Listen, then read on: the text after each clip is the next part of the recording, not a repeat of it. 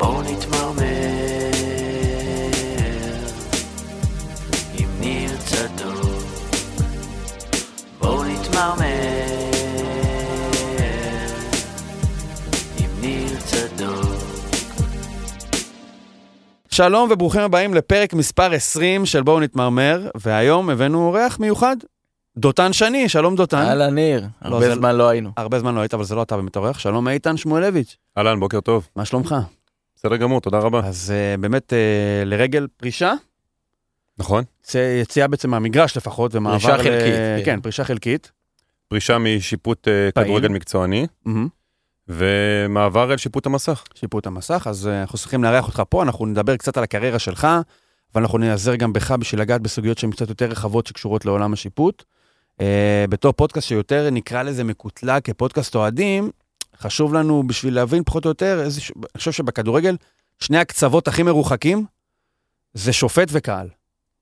כי אני חושב שבשביל אוהדים, השופט, אפילו אולי יותר מהשחקנים של הקבוצה היריבה, הוא סוג של האיש הרע, תקן אותי אם אני טועה, דותן. כן, כן, סוג- סוג של מכשול. מכשול מסוים. עכשיו, יש פה איזשהו הבדל, כי אני מניח, בהגדרת התפקיד שלך, בטח גם איך שאתה תופס את זה, אתה שם בשביל דווקא להפך, בשביל להשליט סדר, לדאוג שהמשחק הזה יתנהל בצורה הכי תקנית, הכי מדויקת שאפשר, אבל לא יעזור, בגלל שאוהדים זה יצורים אה, לא אובייקטיביים, והם רגילים להסתכל על העולם במה טוב לי ומה רע לי, בעצם אין כמעט החלטה שאתה מקבל, שיכולה להיתפס כקונצנזוס על ידי כולם. עכשיו, אתה עורך דין, או לא משנה מה, יש אנשים שיכולים לעשות משהו שהוא אה, טוב אבסולוטית, ויסכימו שהוא נכון. בשיפוט, תקן אותי אם אני טועה, יש, איזה, יש איזשהו מכשול שתמיד יהיה מישהו שיבקר אותך. תמיד יהיה מישהו שיכעס על מה שאתה עושה. שופט צריך, כשהוא מגיע למגרש, הוא מנהל אירוע. פעם זה היה לנהל משחק, היום כשאנחנו רואים משחקים עם כל כך הרבה צופים ועם מדיה כל כך אה, גדולה, אז אתה כבר מנהל אירוע. וכשאתה מגיע לנהל אירוע, אתה צריך לקחת הרבה דברים בחשבון. וגם החלטות כאלה אחרות שאתה לוקח, שיש בהן סוג- של שיקול דעת, שהן לאו דווקא שחור או לבן, הם יכול- הם עניין של פרשנות. כלומר, אז אה, אוהד כזה או אחר יכול- לקחת את זה למקום כזה או אחר. בגלל זה הספקטרום של הדעות הוא מאוד גדול. ואנחנו שם כדי, אה, או מה שנקרא, כשאנחנו באים מחוץ למגרש, אנחנו באים לגשר על הפער הזה שבין, כמו שאמרת, בין אוהד לשופט. עכשיו, אתה בן כמה? 45. מתי התחלת לשפוט? בגיל ברמות ה- 16. בגיל 16. אה, ברמות ברמות הגבוהות? הגבוהות, כן. בגיל 28, אז אני 27. בערך אה, 2005, 2004 כזה, משהו, משהו כזה, כן. היום יותר קשה להיות שופט? אני חושב שהיום אה, דווקא יותר קל להיות שופט. למה? אה, המעטפת שיש, שנותן איגוד השופטים כיום, אחרי הבנה של הרבה שנים מה השופט צריך ומה הדרישות של שופט כדורגל מקצועני, יותר טובות. אה, מודל ההדרכה באיגוד השופטים בשנים האחרונות הוא מצוין, ככה שיותר קל להצליח. ואני חושב ששיפוט המסך תורם להורדת אה, לחץ בק... במשחק. אבל האם. הגב שאתה מקבל מהגוף של איגוד השופטים יכול בעצם לאזן את הביקורת שאתה מקבל מהעולם שבחוץ, שלדעתי היום יש יותר קהל, יש יותר עניין ציבורי בכדורגל משהיה פעם, יש יותר גם חשיפה, שיש יותר זוויות, יש יותר זכוכיות מגדלת על טעויות, לא דותן? אה, אני דווקא חושב שזה אולי, אולי קצת הפוך. האם, שאני לפחות מסתכל על זה מבחוץ בתור אוהד, אז יש תחושה הרבה פעמים שכמעט כמעט תמיד, אני, קשה לי ממש להיזכר במקרים שבהם האיגוד לא מגבה את השופטים. בסדר? זה, זה מקרים די חריגים. ואז, עכשיו אתה אומר המעטפת שהאיגוד נותן, אני מניח שזה זה חלק מהמעטפת. יש אולי גם ניגע בהמשך. אה, אפילו היה מקרה אחרי גמר גביע הטוטו ש- שגיורא ענבר ממש אה, אה, עשה איזה סרטון והגן עליך. לא, לא, לא נדבר על מקרה ספציפי אבל באופן כללי האם אין אולי יותר מדי גיבוי או האם או, או נשאל ככה האם האם יש איזשהו הבדל בין איך שהדברים אה, אה, מצטיירים החוצה לאיך שהם בפנים כלומר יכול להיות שבפנים יש קצת יותר ביקורת פנימית שלא מבטאים אותה כלפי אבל חוץ. מצופפים שורות כלפי חוץ? כן. אז אני לא, אני לא, לא שואל את זה בתור משהו רע כן יכול להיות שכלפי חוץ אה, נותנים גיבוי ובפנים אבל כן עושים את הבדיקות היותר אה, יותר מעמיקות. אז ההבדל הוא ברור. כאשר טעויות נעשות על המגרש, on the pitch, מה שאנחנו, מה שאנחנו קוראים להם, האיגוד, הוא באמת, אה, הביקורת נשארת בתוך האיגוד. השופט, אוקיי. מה שנקרא במרכאות, יקבל על הראש, אבל יקבל גם את הגיבוי. כי נעשתה טעות על הדשא, טעות שיכולה לקרות, אם זה פספס בעיטת עונשין, אם זה פספס כרטיס אדום, זה טעויות שיכולות לקרות ואנחנו רואים את זה בכל העולם. טעויות שנעשות off the pitch, מה שנקרא, טעויות שהן לא מתקבלות על הדעת, כמו שראינו מקרה בעונה שעברה ששופט או צוות שיפוט שכחו אה, דגלים זה, דגל- זה דברים שהאיגוד לא סולח עליהם. זה דברים שהאיגוד דגלי לא... קרן? כן, לא, דגלי שיפ... דגלי כוון. דגלי לא, עוזרים. סליחה. אה, זה דברים שהאיגוד, אה, מה שנקרא, פחות לקח ב- בהבנה, במרכאות, ושופטים נענשו בחומרה על דברים כאלה. כלומר, נותנים גיבוי על דברים, ש... על טעויות שהן הגיוניות, שהן יכולות לקרות, טעויות אנושיות, מה שאנחנו קוראים להם, ופחות נותנים גיבוי על דברים שהם אה, לא רוצים שהם יקרו. נחזור להתחלה ואנחנו נתקדם אה, קדימה. דיברנו קצת בחוץ, אני ודותן אמרנו שלא נעשה את זה, אבל אנחנו עושים את זה. אה, למה? למה? כי אני לא יכול לדמיין את עצמי עובד במקום עבודה, שבו 90% מהפידבקים שאני מקבל, לפחות המיידיים, בזמן העבודה שלי, הם שליליים. אף אחד עוד לא מחא לך כפיים. אולי כן, לא נראה לי לפחות. אמרנו, בואנה, פנדל מדהים. איתן, תפסת את הפנדל הזה. זה לא קיים. אתה מקבל אולי, מה זה? ואני לא רוצה להגיד, בטח יש דברים יותר חמורים ממה זה.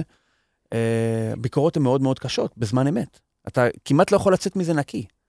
למה אתה עושה את זה לעצמך? למה עושה את זה לעצמך? אמרתי לא פעם ולא פעמיים, שלהיות שופט כדורגל זה סוג של מזוכיזם. באמת, זה ספורטאי שלא רוצה שידברו עליו אחרי משחק, גם שהוא היה טוב.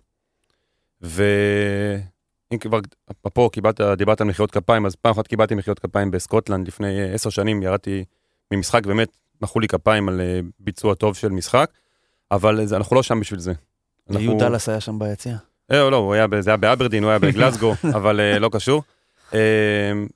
אנחנו לא עושים את זה בשביל המחיאות כפיים, עושים את זה בשביל הצלחה, בשביל סיפוק עצמי, וכן לקבל את הפידבק מהממונים עלינו, מהוועדה המקצועית. סיפוק זה מ- יכול להיות ברמה שבאמת אתה מתמודד, אנחנו, זה זר לנו. אתה לא ניהלת משפט מול 30 אלף אה, קרובי משפחה לא. של הנאשמים. אני לא לא, כתבתי ויותר משהו מזה, אתה... מול 30 אלף איש.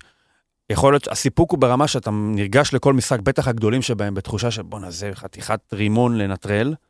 ואחרי המשחק, אם הוא עובר חלק בצורה כזאת או אחרת, אז אולי אתה לא מקבל את המחיאות כפיים, אבל הידיעה שבואנה, צלחתי דבר כזה בשלום, זה מבחנים לא פשוטים. היום יש שבוע. היום יש אמוג'י של מחיאות כפיים, אז כן, אני מקבל את המחיאות כפיים מ- מאנשי ועדה מקצועית, או מה- מהמבקר, או מהמם. מקולגות שלי. אמ, מה שחשוב לנו זה קודם כל להבין שגם אם אתה הולך לנהל משחק של 30 אלף צופים, אתה לא הגעת לשם משום מקום. זה לא שפתאום סיימת קורס שופטים, הופ, מנחיתים אותך בסמי עופר, בטדי, בבלומפילד, ואתה מנהל משחק של 30 אלף צופים. שופט בונה את עצמו בהדרגה במהלך הקריירה. אתה מתחיל בתור משחקי, במשחקי ילדים, משחקי נערים, נוער, ליגה ג', ליגה ב', כלומר, אתה בונה את עצמך בהדרגה ואתה מתרגל לאט לאט. ליגה ג' יותר קשה בטח, לא? בתור, כמה- בן כמה היית שופט משחקי ליגה ג'? בן 18. אתה מגיע בגיל 18 משחקי ליגה ג', אני מניח שזה לא, הח... י"ב, לא החבר'ה הכי סימפטיים בעולם, לא בסדר. כולם. לומד. לומד את ה... ואתה, באותו רגע אתה אומר, זה דבר שאני מייעד לעצמי לקריירה שלמה, או שזה איזשהו תחביב שאתה בודק אותו? מתי היה לך תחושת ייעוד של אני הולך להיות שופט, ובשביל זה אני מוכן גם לסבול את המשחקי ליגה ג' האלה, כי הרי, בוא נגיד, השחקנים בליגה ג' מבינים שמפה אין לאיפה להתקדם.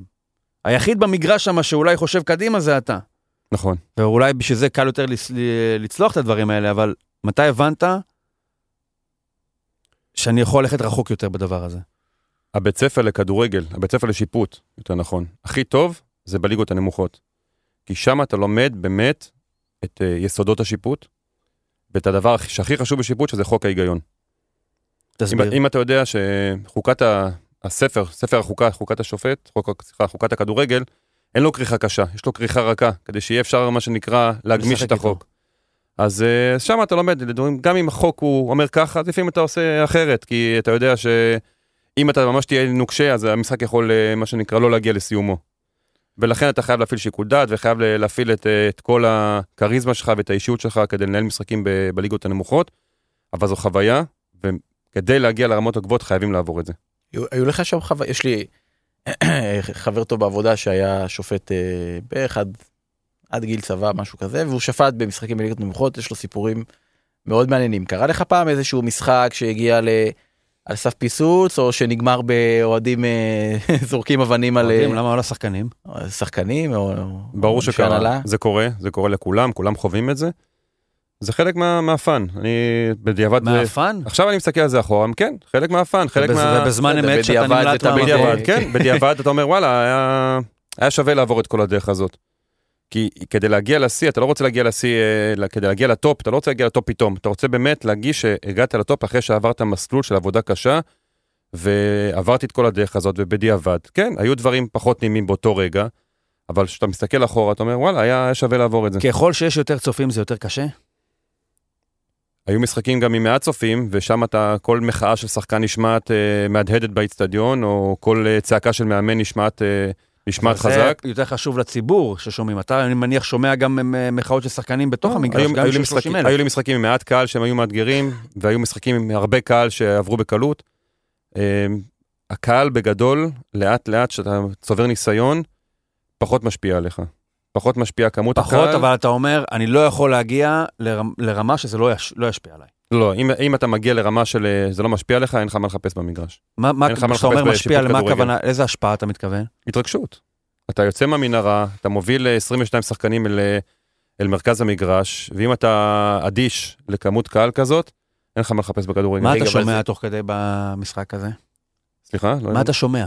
מה אני שומע? קודם כל אני... מילים של מאמנים, לא, לא, מילים של... אתה שומע בעיקר אה, רעש. שומע רעש, אתה לא שומע מילים של מאמנים, אתה שומע רעש של קהל, פחות מתרכז, אתה לא, אתה לא יכול להתרכז בניואנסים כאלה ואחרים שאני אומר, אתה שומע רעש, אתה שומע שירה, ואתה שומע בעיקר את הצוות שלך באוזנייה. כמה בודד זה מרגיש? זה לא מרגיש בודד. אתה צוות, אנחנו צוות, אנחנו מגיעים למגרש, צוות של שישה שופטים, ארבעה על הדשא ועוד שניים נכון שיש במסך, צוות, ויש אתה כוונים מעולם לא שעוזרים מרגיש לך. לבד. אבל אפילו מבחינת צבעי החולצה, אתה, יש שם 11 עם צבע כזה, 11 צבע כזה, שוער, לא משנה זה. אתה עומד שם עם חולצה משלך, לבד, מישהו שהוא כאילו אמור לנהל את האירוע, אבל גם, הוא גם, דיברנו על זה מקודם, קצת אולי כזה, לפעמים מכשול האירוע, מבחינת לפחות איך שהצופים מסתכלים על זה, כן, אני גם- בכדורסל יש שלושה שופטים ראשיים, אז זה ממש כולם חולקים את ביחד האחריות. יכולים נכון. לעצור ו- ו- ולהתייעץ. בכדורגל בסדר, יש כוונים, אבל כוונים היום, במיוחד בעידן עבר, הם כבר כמעט, הם, הם, הם, הם די משניים. פרזנטורים. כן, ואני חושב שהשופט זה כן בעצם סוג של, אה, של אה, זאב בודד, וברוב המקרים, ברוב הטעויות גם בסוף באים לשופט בטענות, לא, לא לכוון. אז אתה אומר אבל שזה בכל זאת מבחינתך זה, זה, זה כן צוות, זה... הרגשתי בודד, אה, אם הזכרתם מקודם את הליגות הנמוכות, זו התקופה שאתה מרגיש בודד. לפעמים כשאתה מגיע למשחק, אין כוונים. ואין, ואין עוזרים, אין עוזרי שופט. אין כוונים? אנחנו לא קוראים לזה כוונים, נקרא לזה עוזרי שופט. עוזרי שופט. אנחנו, אתה מגיע לבד למגרש, ושם אתה מרגיש לבד, כי אתה מגיע לבד, אתה לבד בחדר הלבשה, לבד יוצא עם הכדור מהחדר הלבשה, פוגש שחקנים, ומנהל אירוע לבד. כשאתה מגיע לרמות שאתה זה משהו מתקדם שהוא הלאה, מובנה בליגות הנמוכות אין? כן, יש, יש לא מחסור יודע. בכוח אדם, ולא אוקיי. תמיד יש, אה, יש אפשרות לשלוח שלושה שופטים לכל אה, מגרש, ושם אתה לבד, שם אתה מתמודד לבד עם כל מה שצריך. כשאתה מתקדם ומגיע לרמות הגבוהות, אתה כבר צוות, ואני לא מזלזל בצוות, כי זו באמת עבודת צוות, ועוזרי שופט הם לא פרזנטורים, הם צוות, הם שם לעזור, הם שם לעזור בניהול המשחק ובניהול האירוע, ואתה לא מרגיש לבד, באמת, במיוחד אם אתה יוצא עם צוות שהם, שכמו שקרה לי במשחק האחרון ששפטתי מכבי חיפה פה ירושלים, אה, צוות שמלווה אותי כבר הרבה, ש... הרבה שנים איתי במגרשים, מהמם. אז אתה לא, אתה לא מרגיש לבד. הלבד שלך הוא בלילה, שאתה מה שנקרא מגיע הביתה או יוצא מהאיצטדיון, וכל אחד נוסע אפילו ברכב שלו, ואתה, זה הלבד שלך. פה אתה אה, שוכח את כל העבודת צוות, ואתה מתכנס למה שאתה עשית, לביצוע שלך, להיה טוב, לא היה טוב, היה טוב, עם זאת, אני צריך לשפר 1, 2, 3, וזה הלבד. ואת הלבד זה בלילה שאתה שם את הראש על הכרית, זה הלבד שלך.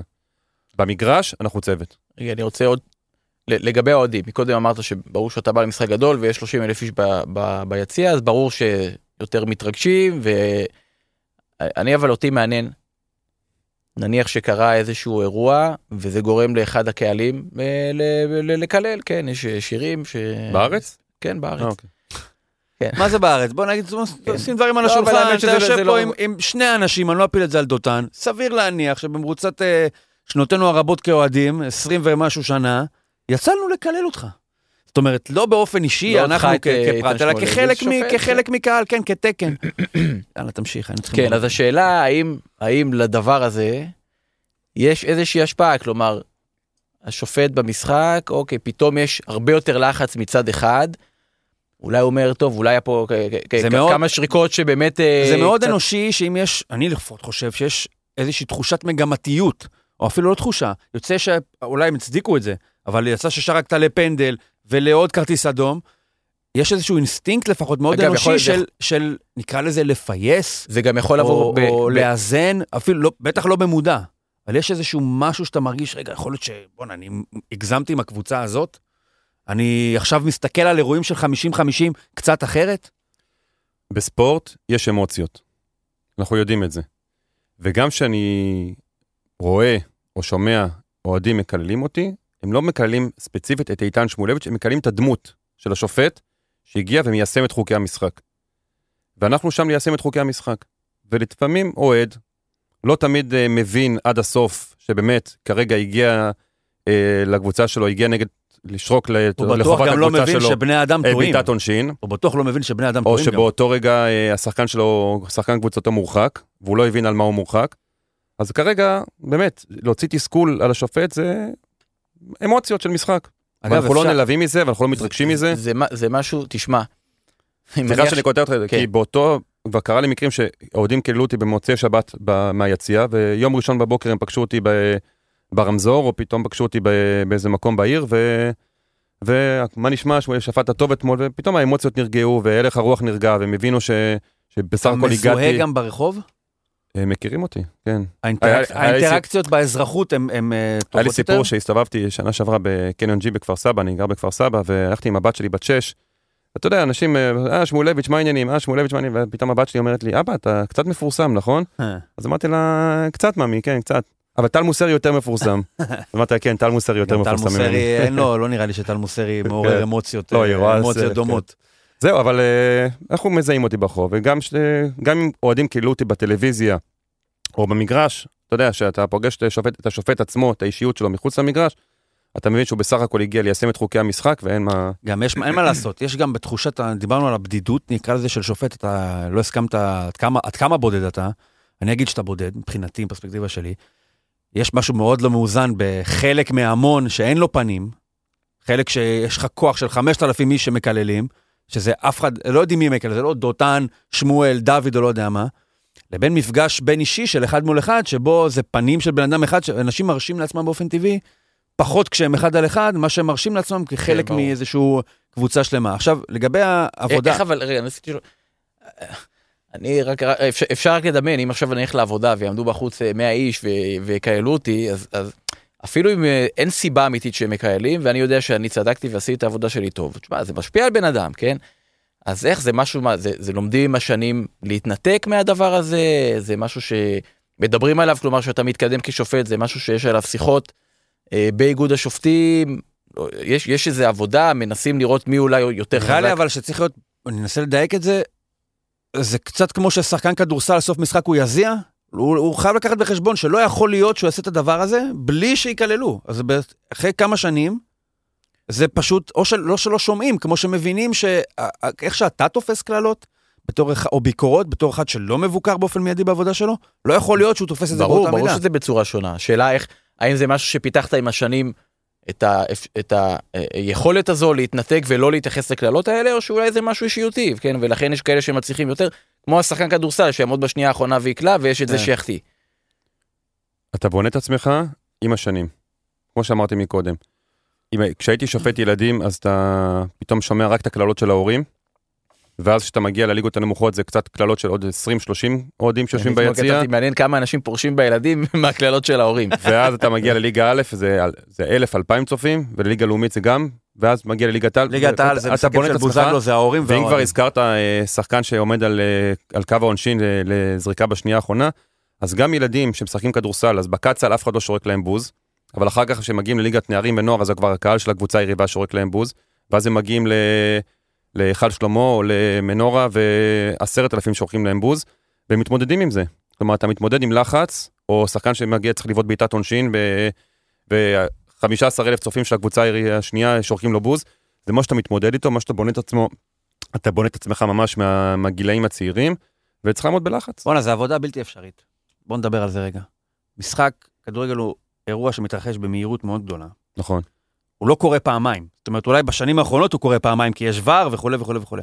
עד לפני כמה עבר? ארבע שנים? משהו כזה? משהו כזה. עד לפני ארבע שנים הוא קרה פעם אחת. עכשיו, אני מניח באופן אה, הגיוני, אה, שיש לפעמים, העבודה שלך זה מן הסתם למקם את עצמך במקום הכי טוב, אבל יש פעמים שבהם קורה, מלכתחילה זה עניין של, הרבה פעמים זה 50-50 כזה, של אה, זה ניתן לפירוש ככה, ניתן לפירוש אחרת. איך אפשר לראות? איך, איך אפשר, ובטח היו מקרים גם, שאתה אומר, בואנה, מה עושים? איך, איך, מה מחליטים? כאילו, זה נראה לי שזה כן, אבל זה גם מאוד יכול להיות לא. איך אתה מח... לא יכול, אין, אין אנליטי 100%, אין שחור ולבן. מבחינת גם, לא רק חוקה, מבחינת אה, הנתונים שאתה איבדת וצריך לקבל החלטה. אתה לא מקבל החלטות רק על 100% כל הזמן.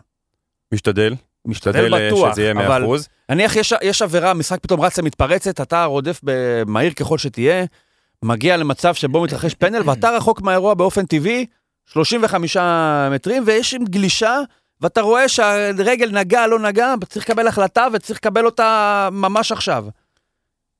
מה עוזר לך ברגע הזה להחליט מה פנדל, מה לא פנדל? קודם כל עוזר לנו כושר גופני כדי להגיע כמה שיותר קרוב לאזור. לא, לא, הגעת למקום מסוים, שם שנייה. רגע, עוזר לנו כושר גופני, עוזר לנו ניסיון, צוות, כלומר עוזר שופט שהיה אולי בזווית אה, יותר טובה ממני וראה את האירוע יותר טוב. וכמו שאמרת, גם עדיין שיש את שיפוט המסך, מבחינתנו אירוע קורה פעם אחת. כשאנה- כשאתה על הדשא, כשאני על הדשא, אירוע קורה פעם אחת. זה חייב להרגיע, אבל... זה שיש את שיפוט המסך, שחלילה ופספסתי, מה שנקרא אח גדול שיציל אותי, אה, זה לא, זה, לא, זה לא בראש ברגע ההחלטה, כי אתה רוצה לתפוס את האירוע ב live. וזה מה שעושה אותנו, את השופט, משופט טוב לשופט טוב מאוד. שופט שתופס את האירוע ב live ולא נעזר בשיפוט המסך, כי מבחינתו, האירוע קורה פעם אחת. אז נגעת בזה ככה, אז שיפוט המסך עוזר, אבל הוא גם מוסיף ממד חדש של ביקורת, כי על החלטה שמשונה תוך כדי, ב- לא ראית בזמן אמת, אבל כן ראית ותיקנת באמצעות VAR, לבין הפשע האולטימטיבי כיום, לפחות תחושה של אוהדים, שטעית בזמן אמת, הגיע העבר, וכאילו לעיניים שלנו זה נראה כאילו, בואנה, מה, זה לא פנדל, זה כן. כן פנדל, ובכל זאת ההחלטה נשארת כמו שצריך. אז כאילו, פעם הייתי יכול לתת נסיבות מקלות לשופט ולהגיד, טוב, ראה פעם אחת, מה לעשות, לא ראה, לא חוזר, לא יכול לראות אילו חוזר. אבל רואה, ויש טעויות שנעשות גם, בטח מבחינת תקנונית של איגוד השופטים, גם אחרי בחינה בVAR. נכון? דיברת על פרשנות. כן. הכדורגל, מה שיפה בכדורגל, שזה לא מתמטיקה, זה לא מדע מדויק. ויש דברים, מעבר למדע המדויק של גול, לא גול, נבדל, לא נבדל, יש דברים של פרשנות. נגיעות יד לדוגמה, שזה התחום הכי אפור בכדורגל. כן, היד, רגע, רגע, זה נושא, אני רוצה אחרי זה לפתוח את אה, העניין שם של זה נגיעות גם- יד, כי אף אחד לא נגיעות מבין יד, כלום. התחום הכי אפור בכדורגל, אנחנו רואים את זה גם ברמות הכי גבוהות באירופה ובעולם. אה, הכשלות, המגע הזה כן גרם להכשלה, לא גרם להכשלה, כלומר יש המון, הרבה דברים של פרשנות.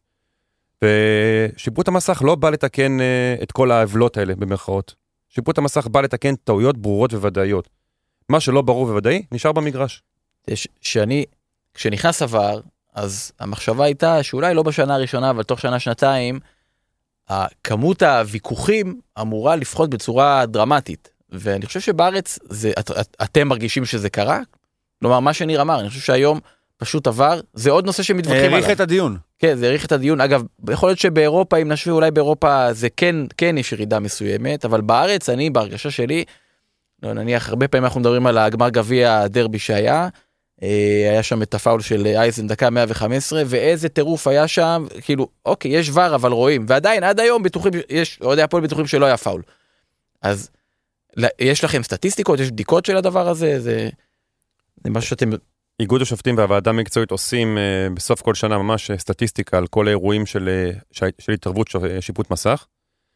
עם זאת, אני אגיד לך שאתה אומר ששיפוט לא, המסך אתה- הכניס... סליחה, לפני הסטטיסטיקות של, של, של, ה, של ההתערבות, האם אתה היום בתור שופט, בשלוש-ארבע שנים האחרונות, אתה יכול לומר שלעומת ה- השנים שלפני כן, אז המצב הרבה יותר טוב במובן הזה שהרבה יותר מקבלים את ההחלטות שלכם ויש פחות ויכוחים, או שכמו ש- מה שאמרתי, שזה בעצם, יש עוד נושא שמתווכחים עליו. שיפוט המסך הכניס לכדורגל טכנולוגיה שהיום אי אפשר בלעדיה. אני אתן לכם דוגמה, אני העונה האחרונה אה, נשלחתי, אה, שובצתי מאיגוד השופטים, לשפוט את המשחקים הכי מכריעים בליגה הלאומית. טבריה, הפועל פתח תקווה, הפועל פתח תקווה, טבריה, כל הצמרת של וגם משחקי תחתית, בלי ור. ושואלים אותי, רגע, יש, אה, יש ור היום? אני אומר להם, לא, ליגה לאומית אין ור. אבל למה? משחקים מכריעים. כלומר, הם רוצים את הקדמה, רוצים את הטכנולוגיה, רוצים את הכלי עזר הזה, שיהיה לשופט ושיהיה... מי שואל אותך את זה? הקבוצות. וזה לא אה, קצת פוגע בך? לא, כי הם רוצים אה, שלא יהיו טעויות היום. הם כאילו אומרים, לא רוצים טעויות. טוב, ברור שמן הסתם שיש לך אה, אה, אה, סיוע, זה מפחית מהטעויות, אבל בתור שופט, אתה אומר, רגע, למה שואלים אותי את זה בכלל? הרי אני יכול להסתדר גם לבד. נכון. גם בליגת העל אתה יודע שאתה יכול להסתדר, כי גם היינו שם גם בלי ור, עדיין, שזה קרה ומשחקים בליגת העל, ופתאום אתה מגיע לשריקת פתיחה ויש תקלה, ואתה מודיע לקבוצות שאין ור. זה הפחית מהחשיבות של השופט? לא, זה לא מפחית מהחשיבות, זה מעלה את האחריות של השופט. למה? כי אתה יודע שאין, אה, שהחלטה שלך, כמו שאמרת, לא, לא, אני אומר אחת. היום בעבר, עם ור, אני מתכוון. האם זה הפחית מהחשיבות של השופט? לא, שופט מנהל את המשחק. ור לא מנהל את המשחק. ור יכול לשנות, כשאתה אומר החלטה מנהל, למה קריטית. הכוונה? אתה מנהל אירוע, אתה מנהל 22 שחקנים, אתה מנהל קהל, מנהל ספסלים, אתה מנהל אירוע ברמה... זאת אומרת, בסוף שחזיזה קופץ עליך, אז אף שום טכנולוגיה לא תעזור בדיוק. לך אה, להזיז אותו ממך. אוקיי, היום. אה, אולפן אה, המסך, אולפן שופטי המסך, לא נמצא מחוץ לאצטדיון. אנחנו לא יושבים בניידת שידור מחוץ לאצטדיון ובמרחק צעקה. אם המשחק בקריית שמונה יש ור שיושב בשוהם או באולפני הרצליה של ערוץ הספורט, ואתה לא מצפה ששופט המסך ינהל אותך 200-300 קילומטר משם, שלא לדבר על מה שקרה במונדיאל, שזה אלפי קילומטרים שאולפן עבר יושב מהאצטדיון. ולכן שופט המסך, במגר... אה, שופט המגרש, צריך לנהל את האירוע. כמה לנהל חלק מה... שחקנים, לנהל החלטות, ואם יש טעות קריטית, אנחנו אבל רגילים משיפוט, רגע, למשחק- שנייה, משיפוט, אנחנו רגילים שאנחנו בתור אוהדים, זה תמיד מת, מת, מ- מצטמק ל... היה פנדל, לא היה פנדל, אבל מסת העבודה הכללית של שופט זה ביום-יום, ביום-יום, אני אומר, בדקה הזאת, במשחק שמתנהל ורץ, במילה שזורקים, בלהרגיע את ההוא, שקט, וכל אחד יש את השופטים עם חלק יותר בוטים, חלק פחות בוטים. זה באמת עיקר העבודה של שופט, זה ברגעים המתים האלה של אה, לנהל אנשים, להרגיע אותו, אל תפריע לי, איך, איך, מה המומחיות שעוזרת לצלוח את הדבר הזה? שופט טוב, 22 נודניקים, שמשגעים לך את המוח, כל אחד עם ה... יש כאלה נודניקים יותר, נודניקים פחות. אמרתי שופט. חזיזה. שופט טוב, זה גם אה, שוטר, זה גם פסיכולוג, זה גם גננת, זה גם אח, זה הכל ביחד. מה אתה הכי טוב? אני טוב בהכל. אה, בכל זאת? אתה משתדל גם להרגיע שחקנים שצריך, אם שחקן קצת עצבני, קצת ממורמר, קצת לא הולך לו, אתה משתדל להרגיע. אם הוא עובר את גבול הטעם הטוב, אתה פה בשביל- להעניש. אם התסכול שלו כבר פונה אליך בתנועות ידיים ומחאות, אתה גם מעניש בכרטיס צהוב. כלומר, יש לנו, כל יש לנו ארגז כלים מאוד גדול שאתה בא לנהל אירוע. ואני אומר עוד פעם, אתה חייב לנהל את האירוע בחוכמה. ואם דיברת, זה לא רק פנדל או פנדל. זה once שרקת לפנדל, בוא תנהל את האירוע הזה, של מחאות של שחקנים, של שוער שיוצא מקו השער בשביל להפריע לבועט, ואתה צריך לנהל אותו. אתה רואה שחקנים שבאים אליך אחרי פנדל. אני אומר, אפילו לפני העבר, אני אקח את זה. אמרת להם פעם, ראיתם פעם אה, שופט שמשנה אחרי אה, שיחה? הם לא באים בשביל ההחלטה הזאת, הם באים בשביל ההחלטה הבאה. מה זה אומר? הם, אה, הם, לא, הם יודעים שלא תשנה את ההחלטה הזאת, אבל אם יהיה עוד אירוע, הם אומרים, טוב, אז פעם הבאה הוא יחשוב אם איך, מה או לא אומרים לשרוק." לך? מה אומרים לך? כל מיני, ראינו... בלי שמות, בלי שמות. באימא שלי, באבא שלי, באחותי, בילדים, לא נגעתי, לא זה, לא נגעו... מה הדבר הכי שמעתי- מוזר שאמרו לך? עזוב, יש... בלי שמות. נשבעו ב- בכל העולם ואחותו, ואתה עדיין בטוח בהחלטה שלך, ואתה לא רוצה להעליב אותם ב...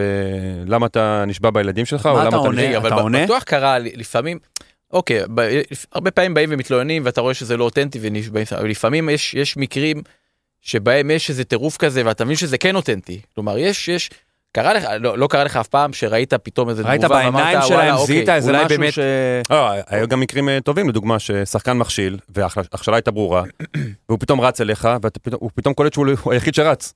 אוקיי. ואני אומר לו, תסתכל, אתה לבד פה, רק אתה מתווכח על הפנדל. לא, החברים שלך הוא גם לקבוצה... הוא גם רץ לא בשבילך, לא רק לא רק בשביל ההחלטה הבאה, הוא רץ גם בשבילי. הוא רץ בשביל לדגמן לאוהד שכאילו, אני לא עשיתי את מה שנדמה שעשיתי, כאילו, לייצר איזשהו מצג של אה, פחות אחריות לנעשה. אבל אתה עונה בדברים האלה? חוץ מלהגיד להם עד שווה או משהו כזה, כאילו, אה, אה, יש אינטראקציה עם שחקנים. אתה מבין את האמוציות, שוב פעם, כל עוד המחאה היא לגיטימית, שניגש אליך בצורה מכבדת, ופונה בצורה מכבדת, אתה גם עונה בצורה מכבדת. כלומר, הייתה נגיעת יד, אתה מסביר, הייתה נגיעת יד ברורה, הייתה הכשלה ברורה. ככה אתה עקר ואנליטי כן, איתם כל משתדל. הזמן בזה? כמובן שאם מקיפים אותך, אתה לא... אין דבר כזה. אסור, אסור ששופטים, ששחקנים יקיפו את השופט. חייב להעניש בכרטיס צהוב, כי זו ההנחיה. אם המחאה היא כבר צעקות ותנועות ידיים, גם פה מענישים בכרטיס צהוב. אתה לא יכול להכיל דבר כזה, כי זה פוגע בתדמית המשחק וזה פוגע בשופט. ולכן, כל עוד המחאה היא לגיטימית ושחקנים ניגשים בצורה מכבדת, אפשר להסביר. כשהמחאה היא לא לגיטימית, בוטה מדי, ולא מכבדת את המשחק ואת השופט, פה אנחנו מענישים. מה ההחלטה הכי טובה שקיבלת במשחק? שאתה אומר, בואנה, איך ראיתי את זה. בטוח יש איזה משהו. שמע, הוא יכול לזכור את ההופעה הכי טובה שלו בבית משפט. אני יכול לזכור את ה... לא יודע מה, את הפרק הכי טוב שעשיתי, את הדבר הכי טוב שכתבתי, לא יודע מה. השנה היו לי כמה החלטות טובות. אה, מה, תן אחת. דווקא אני אקח דוגמה מהליגה הלאומית, במשחק שאין, אה, שאין ור, אה, שבעתי משחק אה, מאוד מכריע, אה, הפועל פתח תקווה נגד טבריה, ושחקן של טבריה גלש ברחבה, ועם יד פתוחה לרווחה, וכדור רוחב, ופגע לו ביד שהייתה פתוחה לרווחה, ובדקות מכריעות שהם היו בעשרה שחקנים טבריה, שרקתי לי בעיטת עונשין, כי, כי זה החוקה שמחייבת אותי. ו- אבל אומרים לך, אבל הרחקת לנו, אבל עשית נכון, לנו. זה, זה, זה הרגע שאתה אומר, אתה לוקח החלטה שהיא לא פופולרית, אבל היא נכונה, וקבוצה יודעת שאין ור, ואתה אומר, רגע, אתה, הם נשבעים שזה לא נגע ביד, ואתה אומר, יש פה עבירת יד, ואפילו שהם בעשרה שחקנים, כי הרחקת להם שחקן כמה דקות קודם, עדיין אתה חייב לקבל את ההחלטה הנכונה, כי זה אלה חוקי המשחק. וההחלטה הכי גרועה? וואה, אין, אין, אין לו מספיק זמן לתוכנית. אה, תבחר אחת, אז אנחנו נתמקד באחת. אמ, אתה אחרי זה אומר, וואי, אלוהים, איפה הייתי? לי יש את התשובה, זה לא מכבי. תל אביב. תן את התשובה. אמ, היו לי כמה, נראה מה, מה הוא, נשמע מה הוא יגיד, תן אחת נראה. יש לי בהחלטה הכי גרועה שלי בקריירה, לצערי, ב-2014. היה משחק אה, מכבי פתח תקווה נגד הפועל חיפה. בינגו, נכון דותן? כן. אה, זה היה פנדל ששרקתי לי, היה מצב, הייתה תוצאה של אה, אפס אפס. 0-0, נכון? ודקה 93, כבר נגמרה תוספת הזמן והייתה התקפה האחרונה של הפועל חיפה. והשופט הרביעי, אה, בר נתן, דניאל בר נתן, השופט הרביעי שלו, אמר לי, איתן, נגמר הזמן, תשרוק. אמרתי, רגע, טוב, התקפה האחרונה, ניתן את התקפה האחרונה. והייתה עבירה, ב... היה הכשלה ב... של, של הפועל חיפה ברחבה, והשרקתי פנדל לטובת הפועל חיפה, וידעתי שאוקיי, לא משנה מה התוצאות של הבעיטה, אני שורק. אני אשמע מלוזון אחרי זה. אמרתי, טוב, אם הוא... אה, למה הוא לא שרק לסוף כבר? אם הפנדל אה, מופקע, אני שורק לסיום, אם הפנדל מוחמץ, אני שורק לסיום. ושחקן בעט, והפנדל ש- רק הוחמץ, שלא יחטיא את זה. והפנדל הוחמץ, ואני ראיתי את הריבאונד הולך ממש הצידה, ואתה יודע, אמרתי, יאללה, מבחינתי סגרתי תריסים. אה, נשרוק לסיום. ואני שורק לסיום, ואיך שאני שורק לסיום, פתאום אושרי רועש, משום מקום, שולח רגל ובועט את הריבאונד פנימה. ובאותו רגע מסך שחור על העיניים, אתה blackout, ואתה אומר, מה עשיתי? וואו. זה... אין, אין טרגדיה ספורטיבית יותר גדולה מזה לשופט, שאתה, שאתה אומר, מה, מה, מה לעזאזל זה עשיתי כאילו, עכשיו? הרי אפשר באמת להתווכח, האם פנדל ששרקת לא נכון, עד כמה הוא שינה תוצאה הסופית. אולי פה זה ממש אירוע, להתווכח, כן, לא, זה בדיוק. אירוע שכאילו, אירוע שאתה זה יודע- אני לקחתי מהפועל חיפה שתי נקודות אני הכרעתי פה משחק. במשחק. אני הכרעתי פה אז משחק. מה, השריקה באותו רגע היא היא- היא אינסטינקט? אינסטינקט, שאתה אומר, אוקיי, אה, כן, חושב אתה שזה יודע, זה. קלות דעת, שאתה אומר, אוקיי, אני אחרי הפנדל שורק לסיום. כי באמת, כבר נגמרה תוספת הזמן, אפשרת רק את ה- רק את בעיטת העונשין, ואתה אומר, אתה- אתה, יש פה כאילו איזה אחריות שלך שופט- של אני נתתי קצת יותר מדי? בתור שופט אתה אומר לעצמך, תמיד תצפה את הבלתי צפוי. ואתה אומר, אוקיי, השחקן מפקיע את הפנדל, אני שורק לסיום, יעיף החוצה, השוער יתפוס, יהדוף לקרן, אני שורק לסיום. ואת ה, את ה, את הקטע של השוער יהדוף ויגיע הריבאונד לשחקן של הפועל חיפה, את זה לא צפיתי. לא, לקחת- במובן לקחת- מסוים, ש- יאללה, שבא כ- כמה הפנדל, קשה, כמה קשה מאוד. לקחת את זה. מאוד. אתה, אחרי, כמו שאמרתי, מסך שחור נופל לך על העיניים, ואתה לא מאמין מה עשית, ושחקנים מקיפים אותך וצועקים עליך, ואתה, אתה, מרוב שאתה כועס על עצמך, אתה לא שומע כלום, כי אתה כל כך מרוכז ב, ב, בטעות שעשית. וגם היה הצטרפות של, שאתה יודע, ש... שקורה לך משהו רע, אז הכל קורה, וגם Mhm. באותו, ש... באותו סוף שבוע גם אה, הזכרתי את יהודה אלס, יהודה אלס היה בארץ, בא לראות אותנו, כלומר, אז הכל, והייתי שופט בינלאומי בשיא הקריירה שלי, כלומר, הכל, אתה מאוד דואג שאולי הדבר הזה יכול לפגוע במה שאתה עובד בשבילו. כל הזה, כך קודם הרבה כל, הקבוצה תמיד חושבת ששופט טועה זה פוגע בקבוצה. אז לפני שזה פוגע בקבוצה, זה פוגע בשופט. שופט רוצה להצליח, ושקורה לו דבר כזה, זה פוגע, שופט זה מותג, כמו ששחקן כדורגל זה מותג, גם שופט זה מותג, ויש פה פגיעה במותג. לא, יש, הרי אתה לא רק באת לנהל קריירות של, או של קבוצות אחרות, זה לא, גם, מנהל זה מקצוע של שלך. זה זה גם קריירה מקצוע שלך. שלי, ואני רוצה להצליח, ואני רוצה להתקדם, ואני רוצה לעשות את הכי טוב שאני יודע, וברגע שאתה עושה את זה, אתה פוגע ב... עזוב את איגוד השופטים, שזה ברור, אתה פוגע בעצמך. ואתה... וזה טעות שבאמת, אה, איך קמים מזה? לקח לי הרבה זמן לקום מזה. אני יכול להגיד לך ש... אה, אני מדבר- פה הכי בכנות כבר, אני... אתה מתעורר באמצע הלילה, פתאום, אתה... סיוט. זה אני גם סיוט, זה שומע זה. בקול שלך, לקחתי את זה מאוד קשה. גם עכשיו, תשע גם שנים עכשיו. אחרי, זה עדיין מלווה זה אותך. משהו שהוא לא אופייני, זה לא טעות של פספסת פנדל, זה לא כן. טעות של אה, לא ראית נגיעת יד. בעצם מעין ירידת מתח בגלל שהיה פנדל ואתה אומר מראש אני שורק לסיום. אוקיי, הוא בטח יבקיע את הפנדל ואז אני אוכל לשרוק לסיום, או שהוא יבעט החוצה ואני אשרוק לסיום. ופה ברגע שהשוער הדף את ה- את הפנדל, ואתה מי אומר, בעט הפנדל? אה, קוראץ'. כן, שחקן זר קוראץ'. שלהם, אה, ממונטנגרו. סליחה אני בדקתי אתמול אני לא. איזה מניאק, כן, לא גלרל. הרס לך אה, קומץ'. זהו, ו... ואושרי ראש בעט את הפנדל פנימה, ואת הריבאונד. הריבאונד. רגע מאוד קשה. אני חייב להגיד שאנחנו אנחנו תופסים, אני רואה איך שזה משפיע עליך תשע שנים אחרי, שופט הוא כאילו כל כך חיצוני עבורנו האוהדים, שאנחנו אפילו קל לנו לשכוח שזה בן אדם. לא רק בן אדם שהוא מסוגל לטעות, אלא בן אדם שהטעויות שלו משפיעות גם על עצמו ולא רק עליי. זאת אומרת, קל לנו לשכוח שאתה לא סתם שם בשביל לשרת אותנו, שאנחנו, שהמשחק יתקיים, וש- יתחיל ושתבין, ויסתיים. עד אותו רגע היה לי משחק מושלם, כלומר 0-0, שני שני כרטיסים צהובים, משחק 0-0. רגוע, שקט.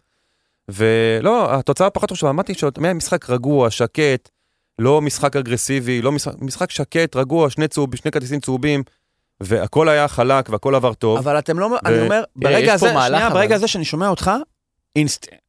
זה מעורר אמפתיה, ברמ... זה עובר, אתה יודע, אני שומע, רואה כמה זה משפיע עליך. זה לא קורה לנו ביום-יום, שאנחנו בכלל חוש... חושבים לגלות אמפ... אנחנו רגע אני שוכחים, אפתח את זה מעבר שוכחים לזה. שאתה כמעט בן אדם. במהלך הזה יש שחקן שהחטיא פנדל. לא זכור לי שמישהו בא ואמר יואו איך איך הוא החטיא את הפנדל? איזה אפס איך הוא החטיא- איך הוא החטיא את הפנדל? זה לא זה כאילו זה חלק מהמשחק אומרים למרות שזה אבל... טעות אה, קשה. בגלל מה שקרה אחרי זה משהו שהוא נשכח כן? כי בסוף כל הפוקוס עבר אל השופט. ושאנחנו מסתכלים על זה כאוהדים מבחוץ אז אתה אומר איך זה יכול להיות? זה כזה חוסר שיקול דעת. אבל מצד שני בסוף אנחנו בני אדם וזה פשוט רגע אחד של איזושהי ירידת מתח כן? זה זה העניין. וכן אבל בתור אוהד קשה לתפוס את זה כי כי כמו שניר אומר הרבה פעמים לא לא מסתכלים על ה- על ה- על ההיבט אתה, האנושי אתה של מבחינתי השופט. פחות, אני אומר את זה בבוטות, אבל זה לא, לא בוטה. אתה מבחינתי לא קיים שם. אני, אני אוהד של קבוצה, חשוב לי שתנצח. אם אתה תעזור לי, עזרת לי, הרסת לי, הפרעת לי. אני לא חווה אותך בתור מישהו שבכלל יש לו איזשהו עולם משלו בדבר הזה. הזכרת בהחלטה, מקודם, בתחילת התוכנית, אף פעם לא חשבתי על זה ככה, אתה יודע? שיש שופטים ואוהדים ואת המרווח ביניהם. אז היחידים שזוכרים את האירוע הזה, זה השופטים והאוהדים. אני יכול להגיד שאפילו השחקנים, מחזור, שני מחזורים אחר כך כבר שכחו מזה. כלומר, מבחינתם האירוע הזה כבר אה, המשיכו הלאה. והיחידים שזוכרים את האירוע הזה, זה השופט והאוהדים. כי עדיין אני שפטתי השנה הפועל חיפה, עדיין בחימום שהתחממתי כן. ליד היציע של הפועל חיפה, לא את זה. עדיין מזכירים לך את האירוע הזה. ותשאל עכשיו שחקנים מהפועל, הם בכלל לא. מבחינתם, אה, מבחינתם האירוע הזה כבר נשכח אה, מחזור או שניים אחר כך. אתה לא לגמרי מחוץ לאירוע, כי אתה תהיה שופט מסך כאמור, אבל בכל זאת, אתה קצת יוצא משם, אז אני אנסה לשאול שאלות עכשיו קצת על הכדורגל שלנו בכלל, או השיפוט של הכדורגל שלנו בכלל. יש פה יותר מדי עבירות שנשרקות, לא אופי משחק. היד פה קלה יותר על המשרוקית? אמ, גם אני אחד מכמה שופטים שהביאו לארץ את הנושא של מאץ' טמפו. מה, הכוונה? השופט, אה, דרך אגב, מרק לטנברג האנגלי אמר את זה בזמנו, שופט לא אחראי על איכות המשחק, הוא אחראי על קצב המשחק. ואני, עם עוד כמה שופטים שהחלטנו מראש שאנחנו לא שורקים כמעט לעבירות קלות, נותנים למשחק לזרום. כי המאץ' טמפו הוא מאוד חשוב. שיהיה פה קצב למשחק, שהמשחק יהיה ירוץ מצד לצד ולא הרבה שריקות וכל שנייה, כל מגע קל יהיה, יהפוך לעבירה. ואני שמח שלאט לאט זה, מה שנקרא, זה הפנים, ועוד שופטים הצטרפו, ועכשיו אנחנו ממש בכנסים של, ה- של הוועדה המקצועית, בכנסים של הסגל הבכיר, רוצים שהמשחק אה, ישוחק, וכמה שפחות לשרוק לעבירות קלות, וכמה פחות לשרוק לעבר, למגעים רכים. וגם ברחבה, על אחת כמה וכמה, לא רוצים soft penalties, אה, פנדלים רכים מה שנקרא, על, על מגעים רכים, והמשחק אה, הולך לשם. אתה חווה את זה ככה, דותן? אה, אני חושב שיש יש כמה שופטים שאולי אפשר לומר ש... שהם אצלם הקצב יותר גבוה והם- שורקים פחות אבל אה, אצל הרבה שופטים זה עדיין לא לא, לא מספיק רואים את זה. לי סוגיה אחרת פציעות אה, אה, פציעות דמה ל- לבזבוז זמן הרי יש משחקים קבוצה ב- בקבוצה קטנה נגד קבוצה גדולה תיקו או קבוצה קטנה מובילה מדקה שיטת משחק. 30, 40, 60 נופלים, כל, כל רגע נופלים. עכשיו כולם יודעים שזה פציעות שנועדו לבזבוז זמן, רגע, אתה וברוב יודע? המקרים אתה השופטים... יודע יודע מה. שזה פציעות דמה? לפעמים אתה יודע, אוקיי. כן. יודעים. איך ממש- פותרים את העניין הזה? כי אני מרגיש היום בתור אוהד של קבוצה גדולה, בטח נגיד בעונה שהיא פחות מוצלחת, הרבה משחקים אתה מוצא את עצמך בדקות הסיום אה, בתיקו בפיגור, ואתה מרגיש די אי אפשר כאילו לפעמים יש, יש משחקים. אתה אומר מדקה 70 לא שיחקו פה מדקה 70 לא שיחקו אנחנו רק אה, שכבו והעיפו כדור כדורים ואפשר להשתגע ובסוף גם התוספת זמן שזה זה מתחבר אבל זה גם נושא בפני עצמו. אז עד עד המונדיאל האחרון זה בכלל משהו אתה יודע היו משחקים שהיה צריך להיות 15 דקות תוספת זמן והוסיפו 4 מאז המונדיאל יש איזשהו שיפור מסוים למרות שאני חושב שבסוף העונה זה גם קצת זה כבר חזר זה- לנורמה. זה חזר לנורמה כן היה איזה דחיפה בחודש הראשון ומשם זה הלך ו- ופחת. אז זהו איך אתם כשופטים. כלומר אני מבין שחקן נופל אז הוא נופל אז אתה לא יכול לבוא ולהרים אותו בכוח אבל בכל זאת זה משהו שהוא אה, יש פתרון לדבר. הזה? בסמ- בסמכותך לעשות משהו בנושא? אתה יכול להגיד, מנשה, תקום, באמת, לא נגעו בך? אני עושה את זה לפעמים. אוקיי. אני לפעמים אני יכול לגשת לשחקן ולהגיד לו, בחייאת, בוא, תכבד את עצמך ואת המשחק. וזה עוזר לו הבחיית הזה? זה עוזר, לפעמים אוקיי. זה עוזר, ושחקנים כבר, אני חושב, שפחות נופלים, פחות עושים את ההצגות האלה של התכווצויות שרירים. עם זאת, במידה ואני חושב שאכן יש פציעה שמחייבת טיפול, אני אמנם לא אעצור התקפה באמצע, אבל אם, ברגע שהמשחק, שהכדור יצא החוצה, אני אגש אליו, הוא יצא החוצה לקבל טיפול, והזמן יוסף ככל שיצטרך. אבל יש ואם לך... כבר הזכרת את המונדיאל האחרון, אז באמת, המונדיאל האחרון נתן לנו את, את הכלים ואת האפשרות לתת את כל תוספת הזמן ש, שצריך למשחק. למה בעצם אם יש פציעה כזאת למה לא להוסיף אחד לאחד אז נשחק פה 118 דקות אין בעיה אבל אנחנו נוסיף כל 20 שניות כן, שהמשחק הרי נעצר לא, לא כל לא אאוט, כן, אבל- מכסה על הזמן שעבד. נכון זה כמעט אף פעם לא מכסה. אנחנו משתדלים לדייק, משתדלים אה, באמת, אה, שיפוט המסך עוזר לנו, כי שופט רביעי לא יכול אה, לעמוד עם שעון, הוא לא שופט מזכירות כמו בכדורסל שיכול לעמוד עם שעון ולמדוד, אבל שופטי המסך באמת מודדים לנו אם זה זמן של התערבות מסך, כמה זמן זה נלקח, חצי דקה לחילוף, כל הדברים האלה הם אה, מה שנקרא מדידים.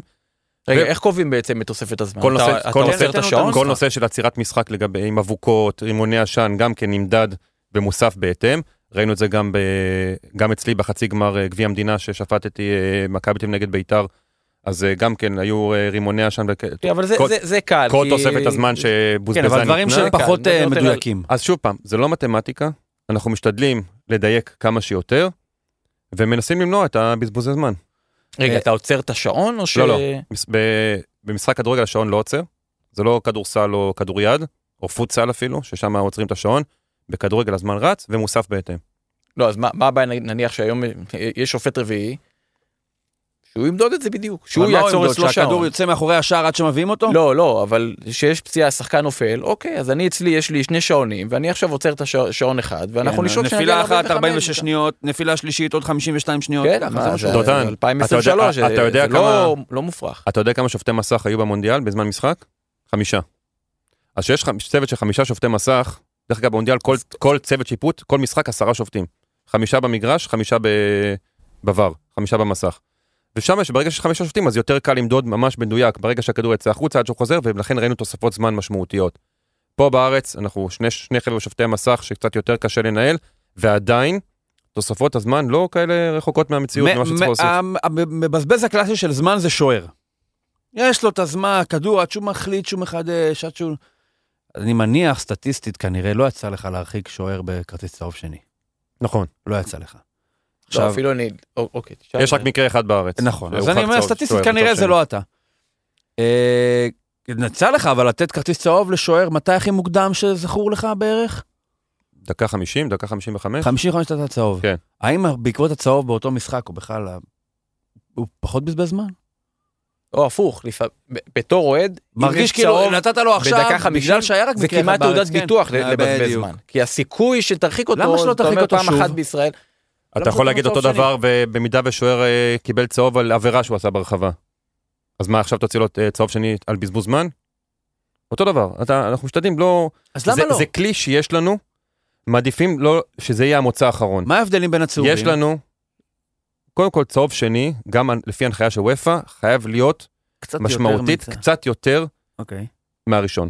אז הצהוב השני שהוא ענק לאותו שוער גם בזבז צהוב זמן, ראשון, זה טעות? גם צהוב ראשון מבחינתנו, חייב להיות משהו עם מה שנקרא עם בשר. חייב להיות משהו עם משמעות. לכל שחקן לכל שוער? שחקן, על אחת כמה וכמה לשוער, לכל שחקן. צהוב ראשון זה אחריות. כי פתאום, אוקיי, שחקן מורחק בצהוב שני.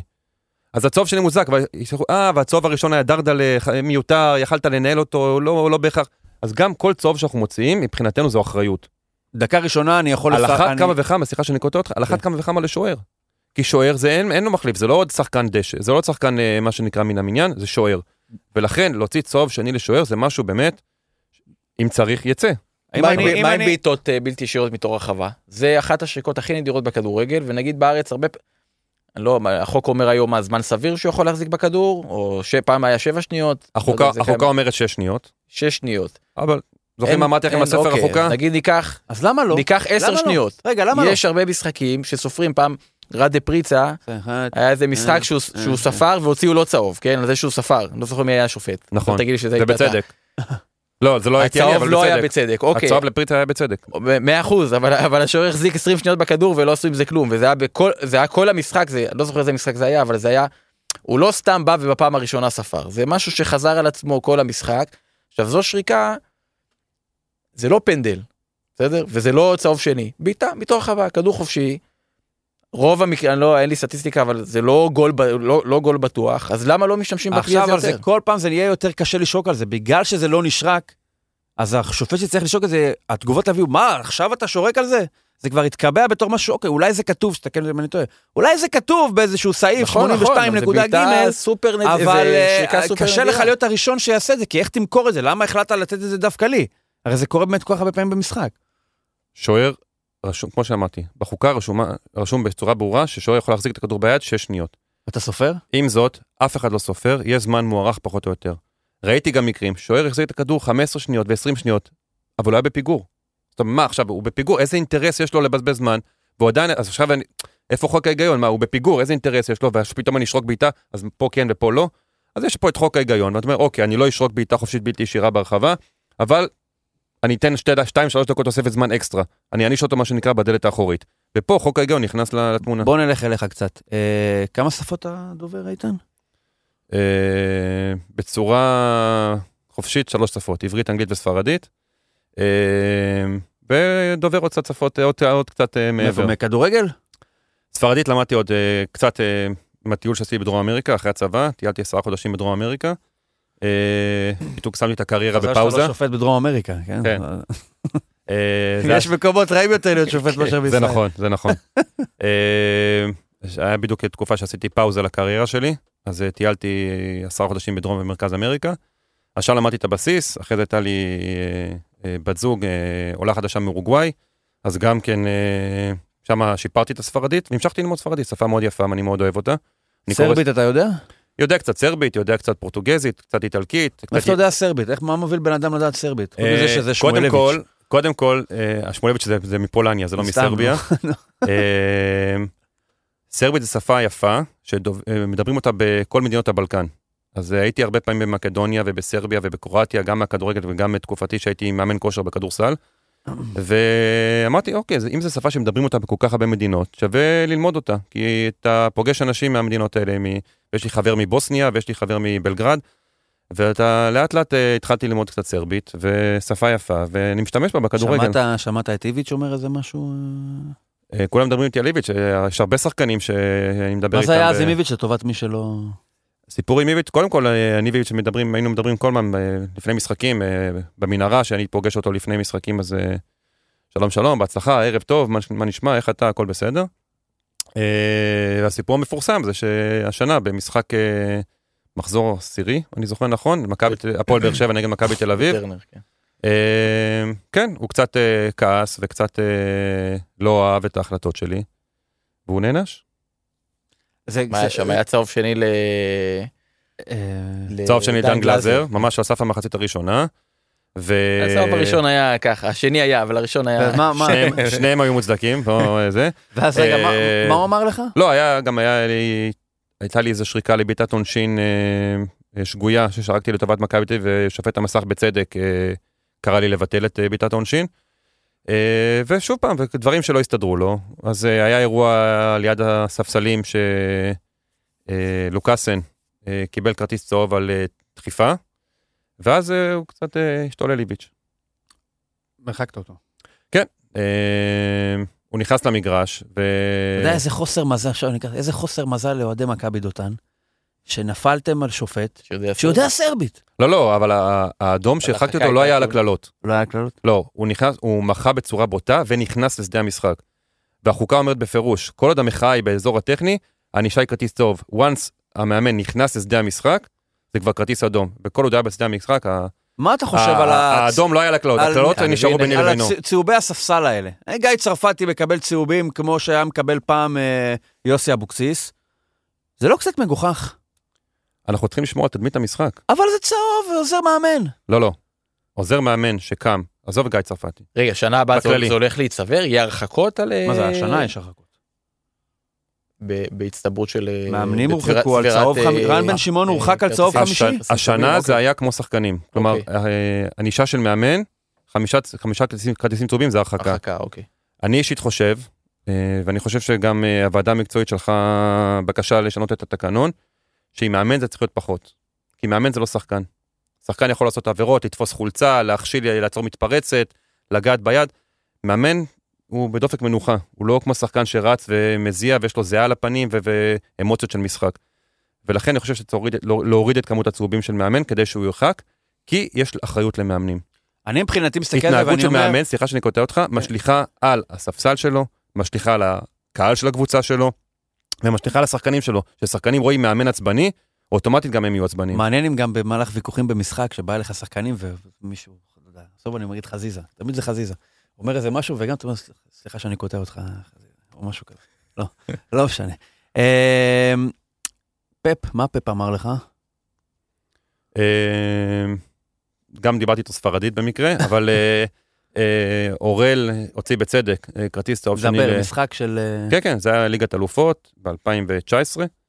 סיטי נגד הייתי מי? בצוות של אורל גרינפלד, מצ'סטר סיטי נגד אטלנטה, וקריס פודן קיבל אה, בצדק כרטיס צהוב שני מאורל, ופפ קצת היה עצבני, כי הוא חשב שהגיע גם צהוב שני לשחקן של אטלנטה קודם, והוא בא אליי וקצת כעס, הסברתי לו, אבל בסוף המשחק הוא לחץ לי יד, ואיחל לנו לומר שהיה לנו שיפוט מצוין, ואיחל לנו נסיעה טובה, וש...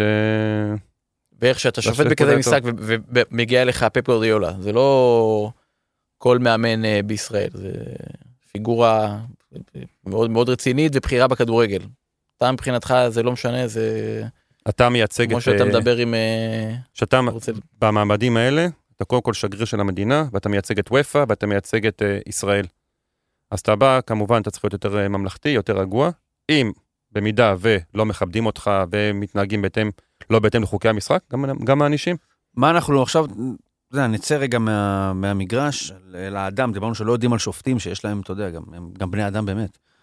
ספר לנו קצת, טוב, אז אני בן 45. מה אתה נס- עושה בחיים? נשוי, יש לי שתי בנות.